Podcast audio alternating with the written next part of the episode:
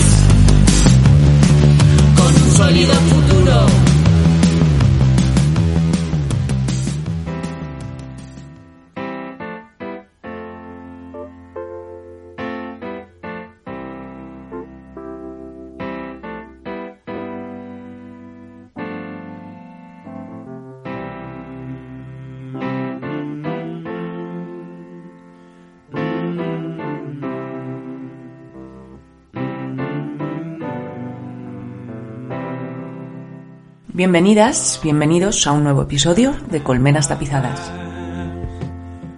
Estamos de vuelta y como todas las semanas os recordamos que podéis escucharnos a través de las ondas de Radio Almaina, Radio Sata, Radio Gorasol y Radio Contrabanda. Y también en la web de Ovejas Negras. Como siempre podréis escuchar y descargar este y otros episodios en las plataformas habituales de podcast de internet y como novedad en nuestra flamante nueva web en la que estarán disponibles los últimos episodios y para la que hemos habilitado también un blog.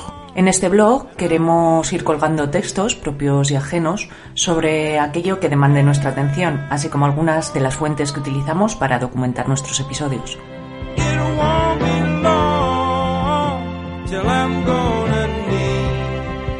Somebody to lean.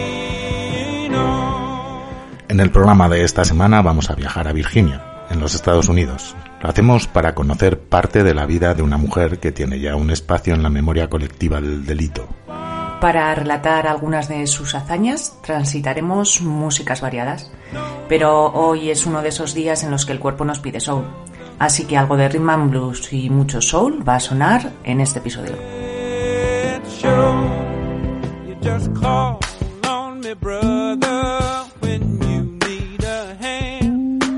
All need somebody to lean on.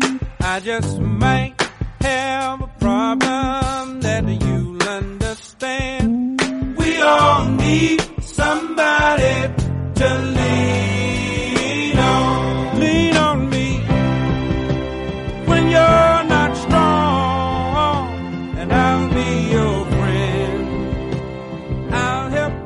Hija de un minero de carbón y una costurera, nuestra protagonista nació, como lo hiciera más tarde Bill Withers, en una pequeña localidad rural que responde al nombre de Slackfork.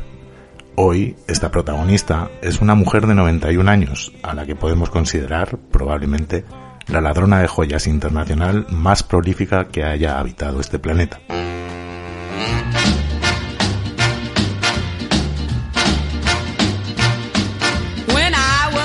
En su longevo transitar por este mundo, Doris Payne ha tenido una vida más que saludable jugando a la rayuela y al escondite alrededor de todo el planeta en busca de adornos brillantes. timando y engañando a dependientes rodeados de decenas de cámaras y medidas de seguridad. Como ladrona, ha estado en la cresta de la ola y ha vivido en el lodo.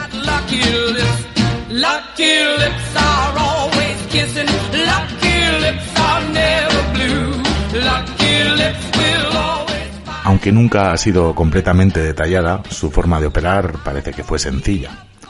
Armada con una sonrisa encantadora, ropa de diseño y un bolso exquisito, Payne hechizaba a los empleados de la industria de la joyería antes de arrebatarle su botín. Aunque nunca se han echado las cuentas oficiales de lo que Payne ha llegado a robar, el alijo podría alcanzar con facilidad varias decenas de millones de dólares en el mercado negro, mucho más en precio de joyería. Tal ha sido su poder que en un momento dado fue objeto de órdenes penales en dos continentes y perseguida por la Interpol. En este episodio visitamos la vida mítica de una ladrona de joyas profesional, Doris Diamond.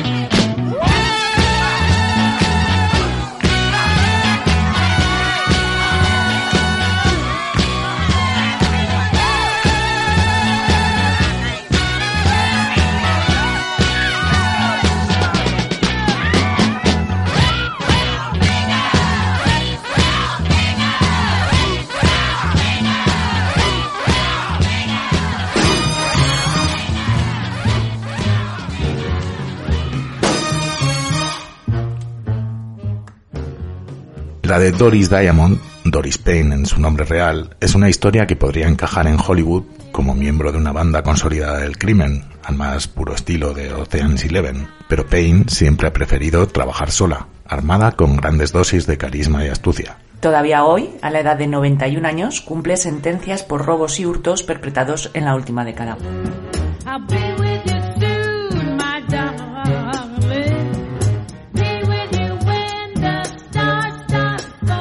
Payne lleva robando objetos de gran valor en innumerables joyerías de todo el mundo, desde Nueva York a Tokio, pasando por los mejores locales de Europa, en una carrera ilícita que dura ya más de seis décadas. La leyenda de Payne comenzaba con un diamante de 10,5 quilates en la tienda Cartier de Monte Carlo, en la década de los 70. Desde entonces ha protagonizado titulares de incontables noticias y un documental publicado en 2013 titulado La vida y los crímenes de Doris Payne que la catapultó todavía más a la fama al detallar sus hazañas y mostrar su lado más humano.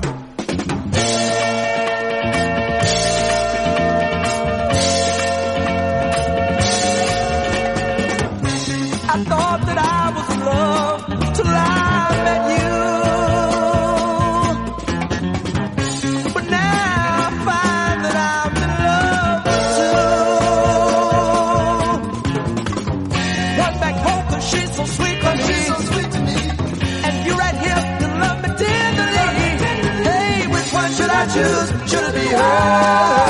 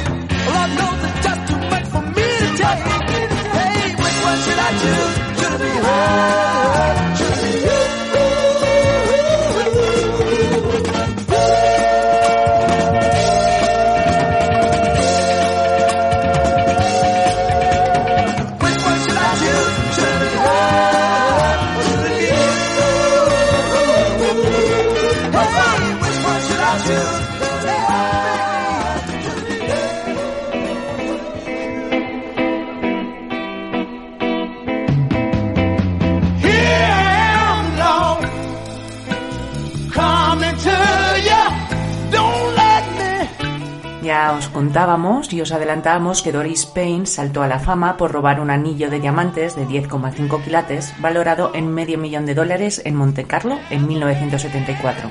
Don't let me, yeah, yeah, fall, fall. Here I am, Lord. Después de aquel golpe huyó a Francia, pero fue detenida en Niza y luego extraditada a Monte Carlo, donde estuvo retenida durante nueve meses antes de ser liberada, ya que las autoridades monegascas no pudieron localizar la gema robada. Decenas de investigadores buscaron la joya sin éxito. Durante aquellos nueve meses estuvo en poder de Payne, escondida en el dobladillo de su faja.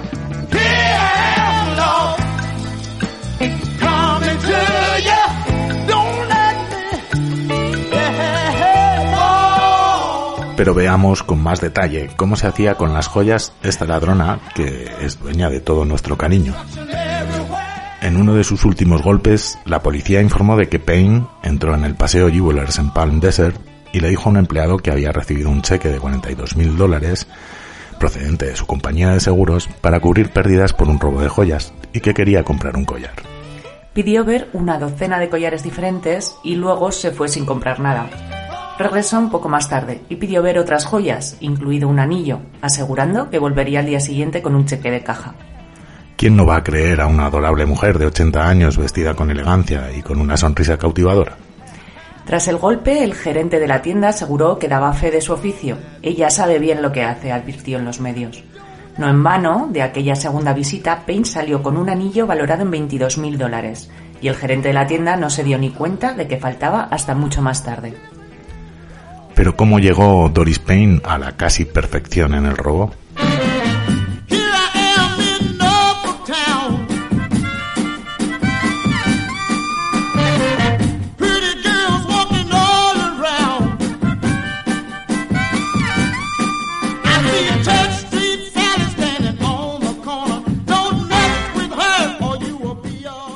En el documental grabado en 2013, Payne daba una pincelada sobre cómo empezó todo. Con solo 13 años descubrió que tenía un don especial, la distracción. Un dependiente le permitió probarse un reloj de oro. Cuando un cliente blanco entró en la tienda, se fue a atender al cliente, dejando a Payne sola con la mercancía. Ella se escapó, pero devolvió el reloj más tarde. De niña solía ir a las tiendas, meter algo en mi bolsillo y devolvérselo. Era muy divertido. Así lo contaba Payne en ese documental. Hasta que un día decidió que no devolvía lo cogido.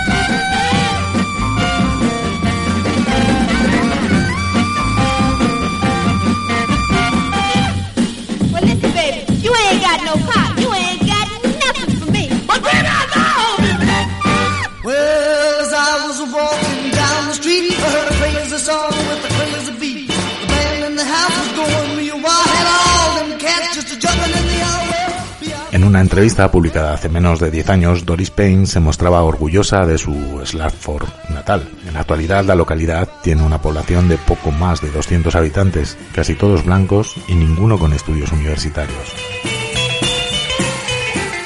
El ingreso medio de Slatford se sitúa un 20% por debajo del promedio de los Estados Unidos. En fin, la localidad no parece que sea el sitio ideal para llegar al gusto por el lujo que Doris cultivó como medio para hacerse con sus botines. Pero quizás sí es un sitio espléndido para comenzar una carrera delictiva.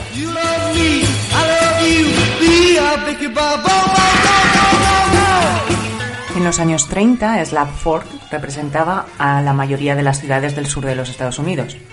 Los blancos vivían en la primera parte del pueblo, en sus pequeñas casitas con jardín, y la gente de color vivía en otros barrios. El padre de Payne era negro y su madre era Sioux de pura sangre, como la propia Payne dijo, minero y costurera respectivamente. Todavía hoy los pómulos altos de Doris y su cabello blanco cuidadosamente recortado cuentan la historia de ese linaje. Tenía todas las cosas que tenía toda niña pequeña, asegura Payne, hablando con cariño de su casa de juegos y de sus muñecas. No me educaron para creer que nadie fuera mejor que yo por el color de la piel, o que hubiera algo que yo no pudiera tener. Payne, la menor de seis hijos, atribuye sus habilidades para el engaño a una sólida educación escolar pública. Pude viajar por toda Europa tan bien como lo hice gracias al conocimiento que tenía de los mapas.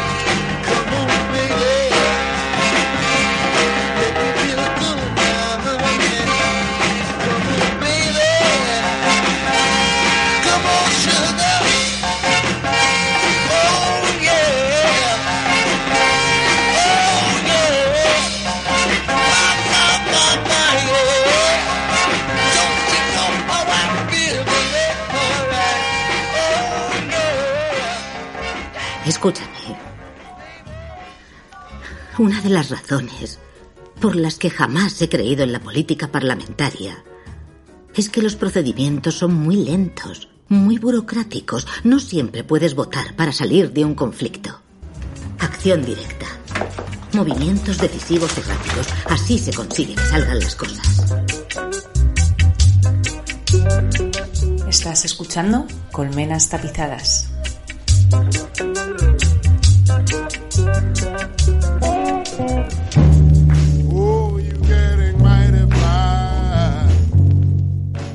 Pero realmente la vida de Doris Payne no fue fácil.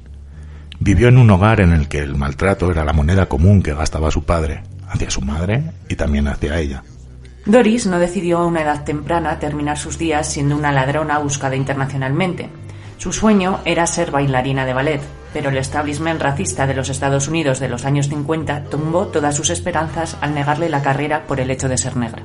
Aguado su futuro en la danza, la idea de ganarse el pan acumulando objetos de lujo robados cobró vida cuando apenas tenía 20 años.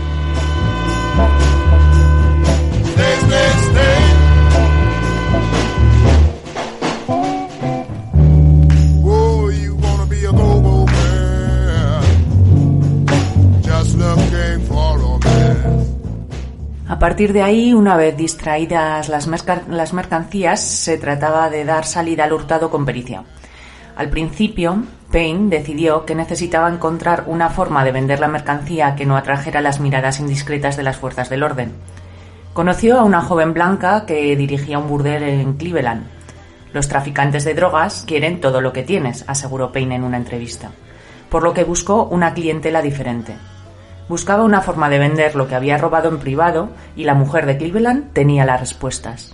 De aquella mujer, Payne aseguró que había aprendido mucho. Ella me dijo a dónde ir y me dio nombres. Solía montar una tienda y vender a los jugadores de béisbol de los Indians de Cleveland.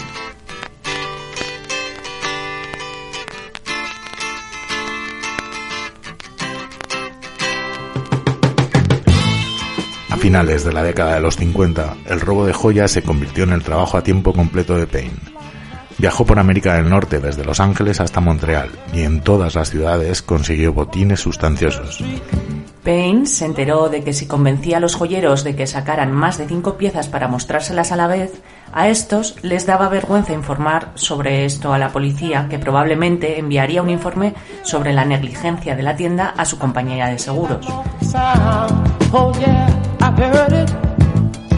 Walking on Granby, Norfolk, Virginia. Fine. People say Lord, they tell me, me. Oh where, where can I hear it? I've got to hear that Norfolk sound. Look. Ooh, got to feel it. Got to feel that Norfolk sound. Yeah. Look, if you want to hear that Norfolk sound, you gotta go to church. Or maybe come on Church Street with my friends or have the words. Or dig that country and western and see fish fly in the night.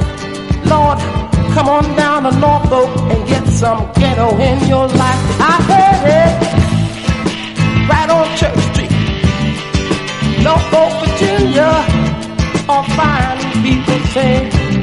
And I'm say,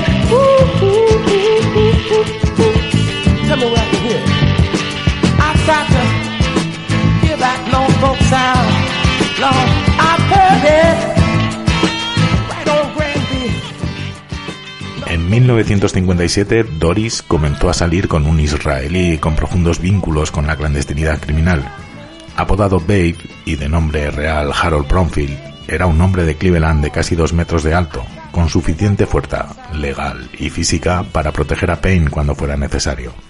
Cuando por fin fue identificada como la culpable de un robo de joyas en Filadelfia, los abogados de Babe manejaron el caso negociando con el juez una declaración de culpabilidad para que Doris Payne no entrara en la cárcel.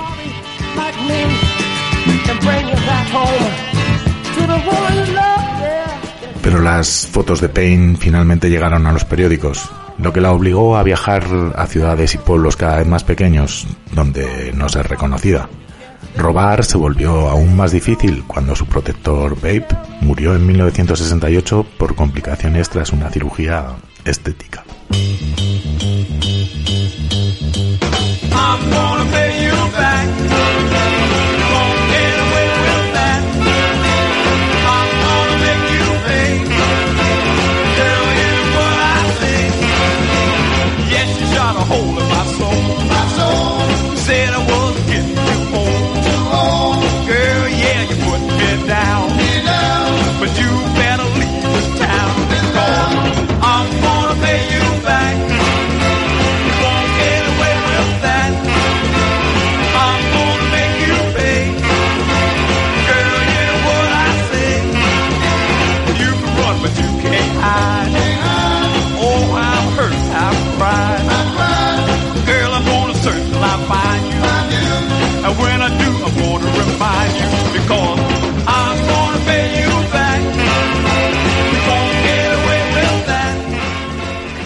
Principios de la década de los 70 decidió que los Estados Unidos se habían vuelto demasiado peligrosos para ella y trasladó sus operaciones a Europa, donde los diamantes hacen su primera parada en el mercado negro.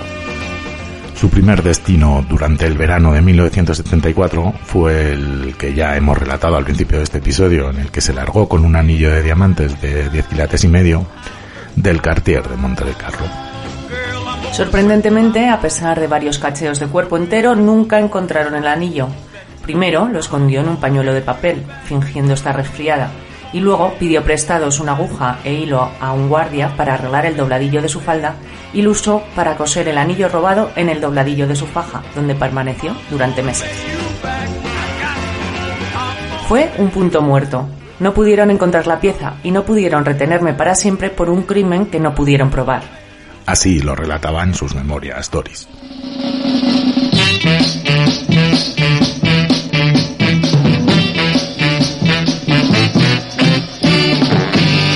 No one you.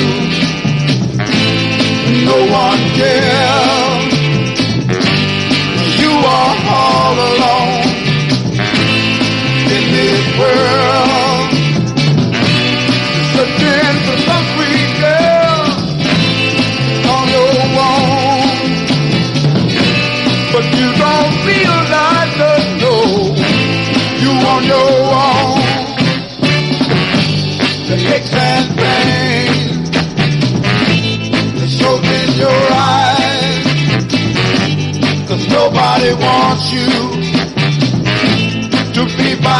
By.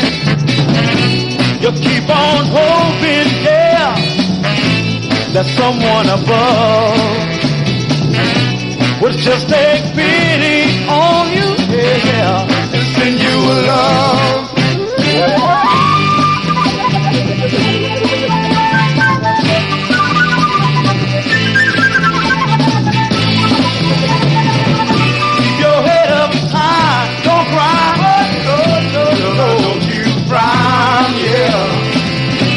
Cause you gonna find a love, yeah, yeah, yeah. That won't put you down.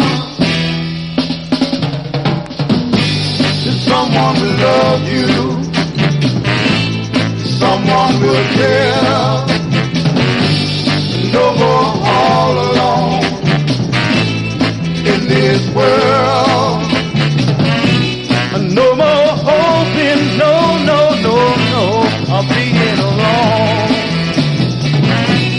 You have found a love you can call your own. No one loves you. No one loves you. No one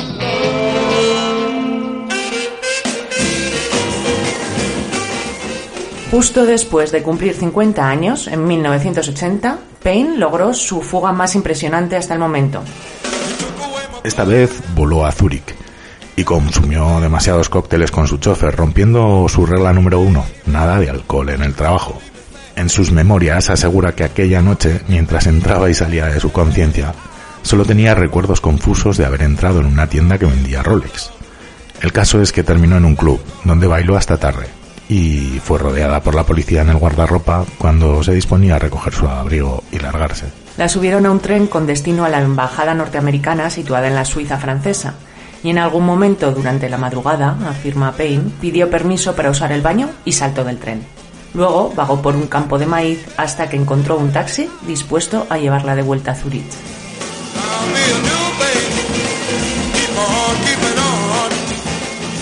Solo entonces, subida en ese taxi, se dio cuenta de que llevaba consigo un Rolex robado, aunque no recordaba cuándo lo había cogido. No sabía qué diablos me pasaba. Tal vez soy demasiado mayor para esta mierda.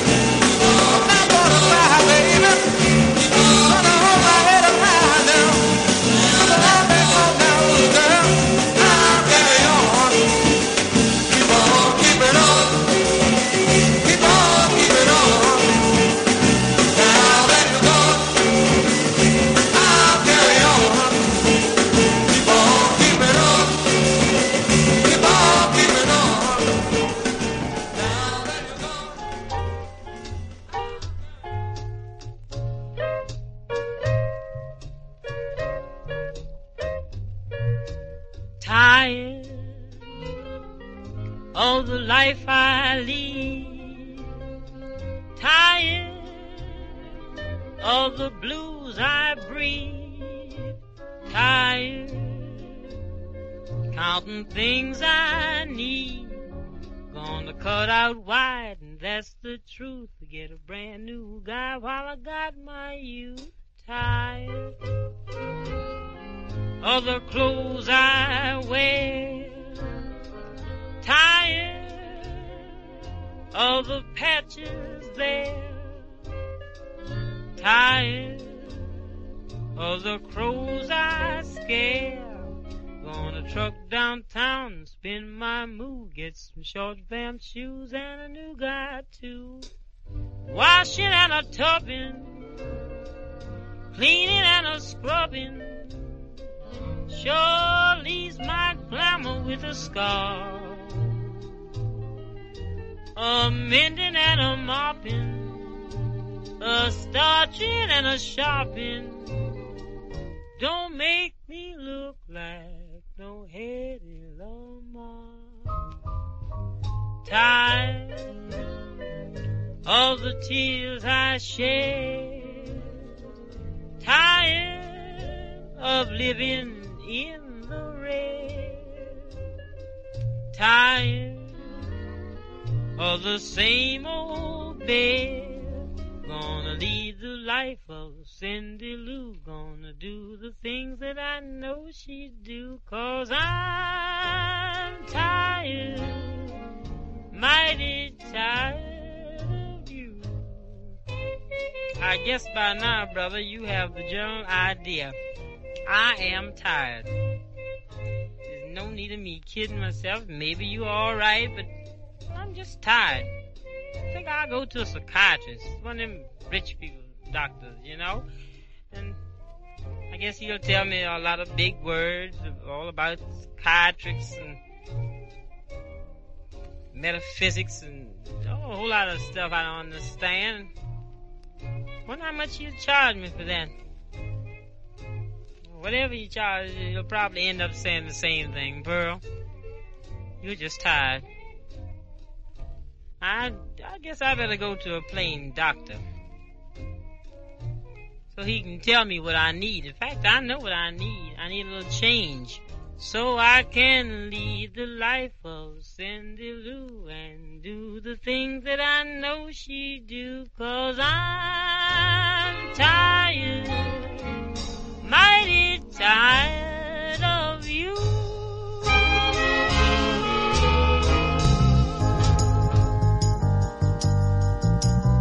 Colmenas tapizadas.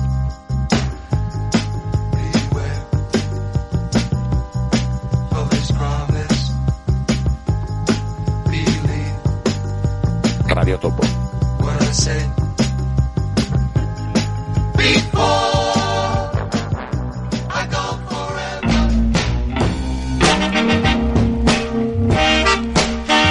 Una vez montado el negocio, la vida de Doris comenzó a despegar. A partir de ahí utilizó casi 20 alias distintos, otros tantos números de la seguridad social y hasta nueve pasaportes. Robó en tres continentes distintos y la Interpol andaba tras sus pasos. En sus memorias relata que para 1975 ella ya llevaba robando varias décadas. En una gira europea del robo, fijó su último objetivo en la afamada Bulgaria de Roma. De allí, con el arte y la rapidez que le caracterizaban, se llevaría un anillo de diamantes amarillos por valor de miles de dólares y se lo llevaría colocado en su dedo anular, sin duda el mejor sitio para un anillo. Fue el último golpe de una de sus habituales tournés del robo que duró cinco días y le llevó a cuatro ciudades europeas, de las que también se marchó con un reloj de 55.000 dólares robado en Van Cleef Arpels y varias piezas de diamantes y esmeraldas de Garrett Company, el joyero londinense de la corona británica.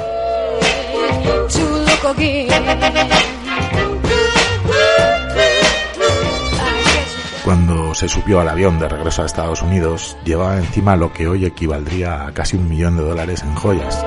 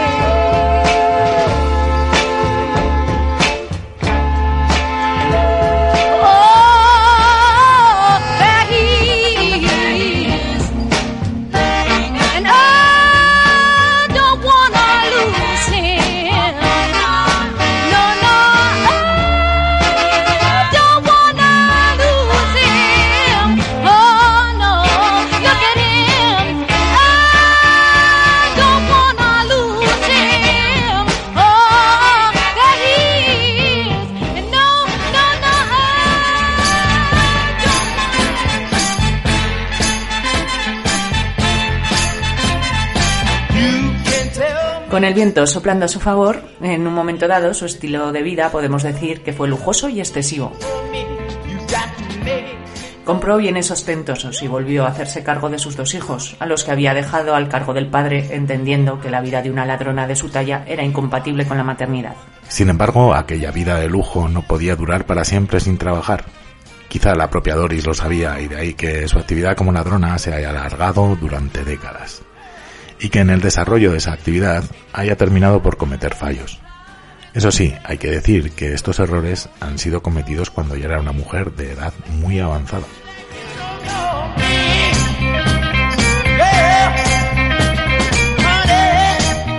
Payne finalmente cumplió condena, pero solo unos pocos años, y nunca por los crímenes que la hicieron mundialmente famosa. Tras aquel primer arresto en Monte Carlo, aquel que la mantuvo nueve meses en prisión sin que los investigadores encontraran la joya, eh, el primer arresto en los Estados Unidos sería en los años 80. Sin embargo, nuestra protagonista demostró que no solo era buena en el hurto, sino que además tenía un don especial para las fugas y en una visita al hospital terminó por escarparse de la custodia federal.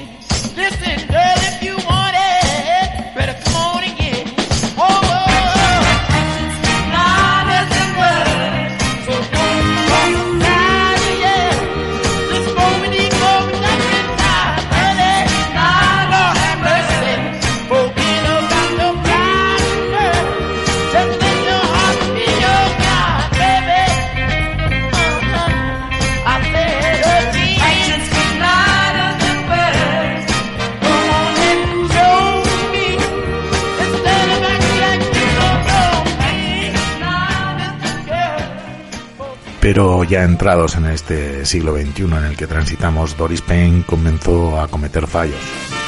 El viernes 22 de enero de 2010, Payne fue arrestado en California por quitar las etiquetas de una gabardina Burberry y valorada en 1.300 dólares y salir de la tienda con ella puesta.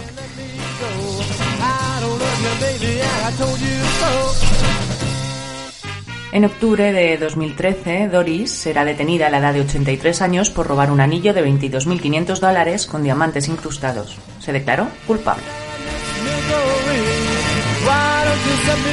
El 30 de abril de 2014 fue sentenciada a dos años de prisión, seguidos de dos años en libertad condicional, y se le ordenó que se mantuviera alejada de las joyerías.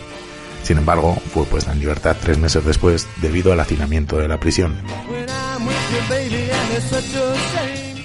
En julio de 2015, según los informes de la policía, se cree que robó un anillo valorado en 33.000 dólares, aunque nunca se llegó a probar. Unos meses después fue captada por cámaras de seguridad llevándose unos pendientes de Christian Dior valorados en 700 dólares en una joyería de Georgia, por lo que fue arrestada. Entrando y saliendo de prisión, sin posibilidad de trabajar, el lujo comenzaba a desvanecerse, y el dinero también. En 2015 se le pudo ver malviviendo en las calles de San Francisco. Finalmente, el 17 de julio de 2017, fue arrestada por robar comida en un Walmart del área de Atlanta, por valor de 86 dólares. Todavía estaba usando el brazalete de vigilancia de su arresto anterior.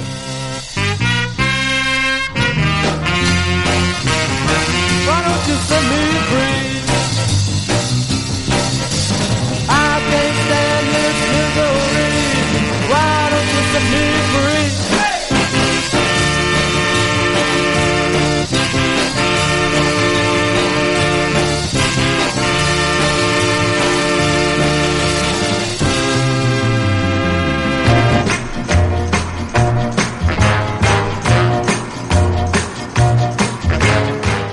Aquel era sin duda el momento de jubilarse, pero ¿con qué ingresos? Quizá los royalties que generen sus memorias, publicadas hace apenas dos años, y la película sobre su vida que se prepara con Tessa Thompson como protagonista, le permitan vivir la vida apacible que una anciana jubilada necesita. Pero hay que recordar que hubo un momento en el que Doris Payne fue una ladrona reputada, casi de otra época, una ladrona profesional de joyas que supo y pudo actuar sola dando esquinazo a policías de todo el mundo. Incluso las autoridades asumen su profesionalidad, asegurando que Doris Payne escapó con muchísima más frecuencia de lo que fue capturada, a pesar de pasar varios periodos en la cárcel. There's never been a day that I went to steal that I did not get what I went to do. No existe día aún en el que haya ido a una tienda y no haya conseguido coger lo que quería. Así lo explicaba Payne en el documental grabado en 2013. No sé lo que va a suceder cuando entro en una tienda. No le digo al vendedor que quiero ver una pieza que cuesta 10.000 dólares. Son ellos mismos quienes toman esas decisiones basadas en cómo me presento y lo que aparento. Una mujer elegante, que desafía con la mirada y seduce con la sonrisa, incluso dentro de una celda, No me arrepiento de robar joyas. bromeaba Payne en esa misma entrevista. Lo que sí lamento es haber sido atrapada.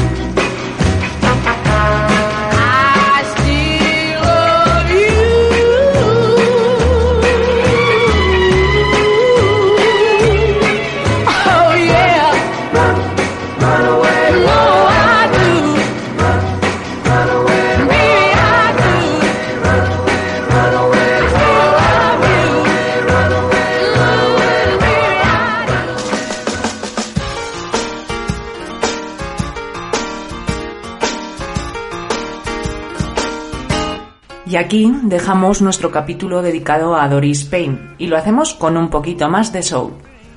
Eh, os pedimos disculpas si se ha colado algún trino de pájaro, pero este programa está grabado fuera de los estudios centrales de nuestra colmena habitual. Hacednos caso e intentad incumplir al menos una ley al día. De lo contrario, recordar que os habrán ganado. Hasta la semana que viene. Disfrutad. That no one man could ever hold. She wanted more than I had money to buy. So she left me and some lonesome I am told.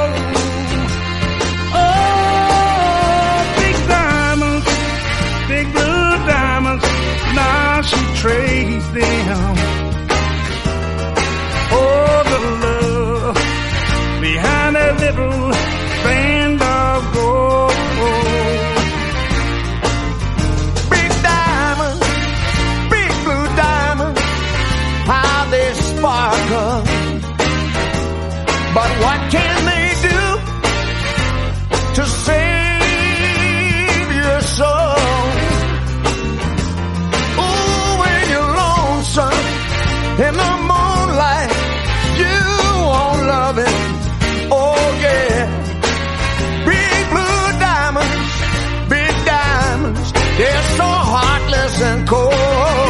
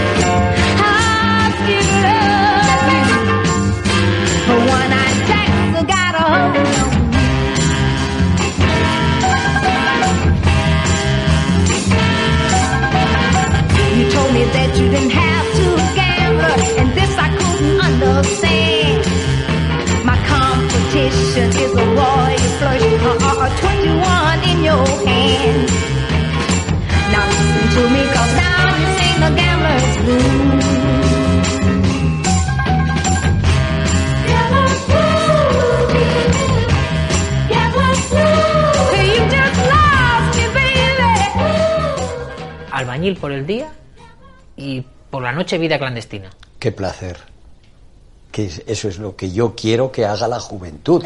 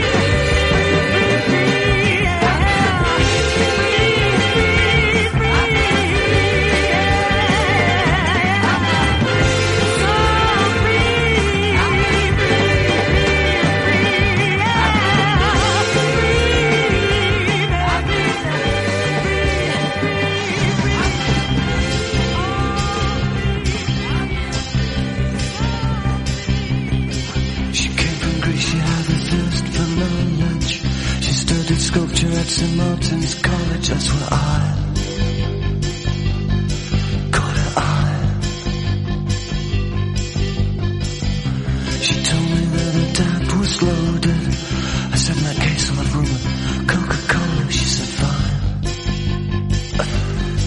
And then in 30 seconds time, she said, I wanna live like common people.